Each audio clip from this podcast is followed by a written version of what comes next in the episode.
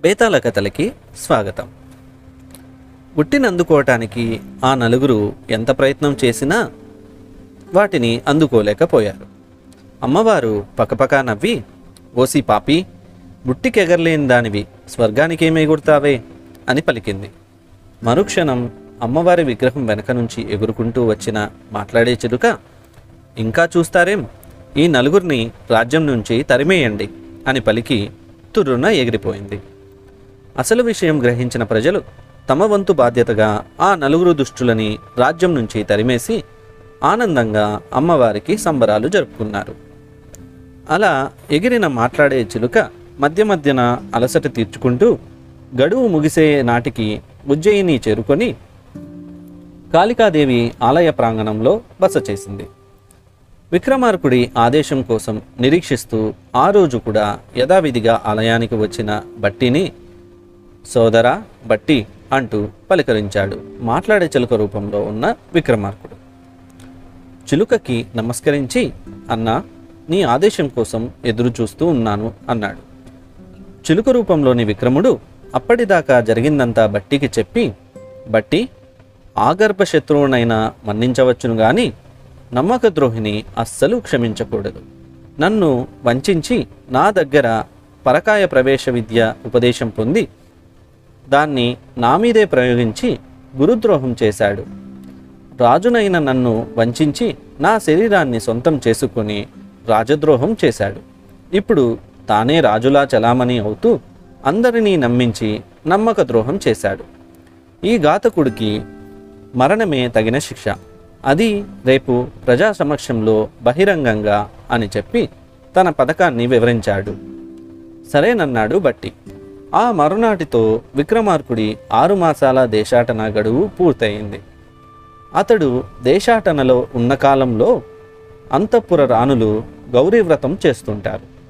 ఆ వ్రతం పూర్తి అయ్యే వరకు అంటే ఆరు మాసాల పాటు వారు పురుషుల కంటపడరు.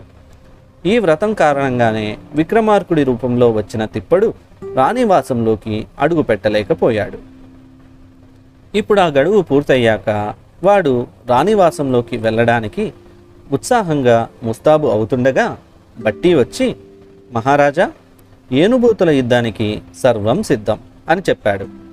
తిప్పడికి విషయం తెలియక ఇప్పుడా యుద్ధం దేనికి? అన్నాడు చిరాకు పడుతూ. బట్టి నొచ్చుకుంటూ అయ్యయ్యో ఎంత మాట! రాణివారి వ్రత సమాప్తి ఈ యుద్ధంతోటే కదా ముగుస్తుంది.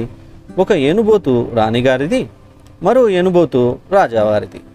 వీటి మధ్య జరిగే రసవత్తర పోరులో రాజావారి ఏనుబోతు గెలిస్తేనే రాణివారు వ్రతం సమాప్తి చేస్తారు.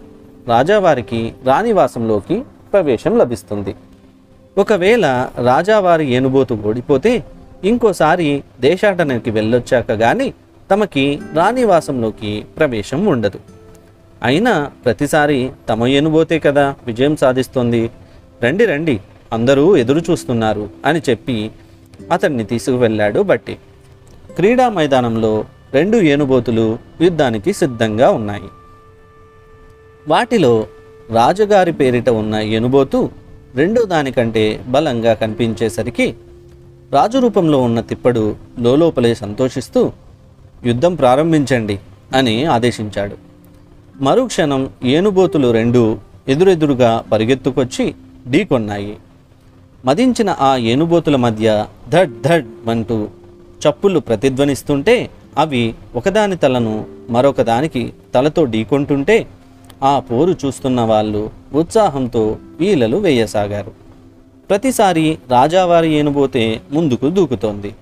అంతలో ఒక్కసారిగా పరిస్థితి తారుమారైంది. రాజావారి ఏనుబోతు వెనుకడుగు వేసి రాణివారి ఏనుబోతు దెబ్బకి రక్తం కక్కుతూ కుప్పకూలింది.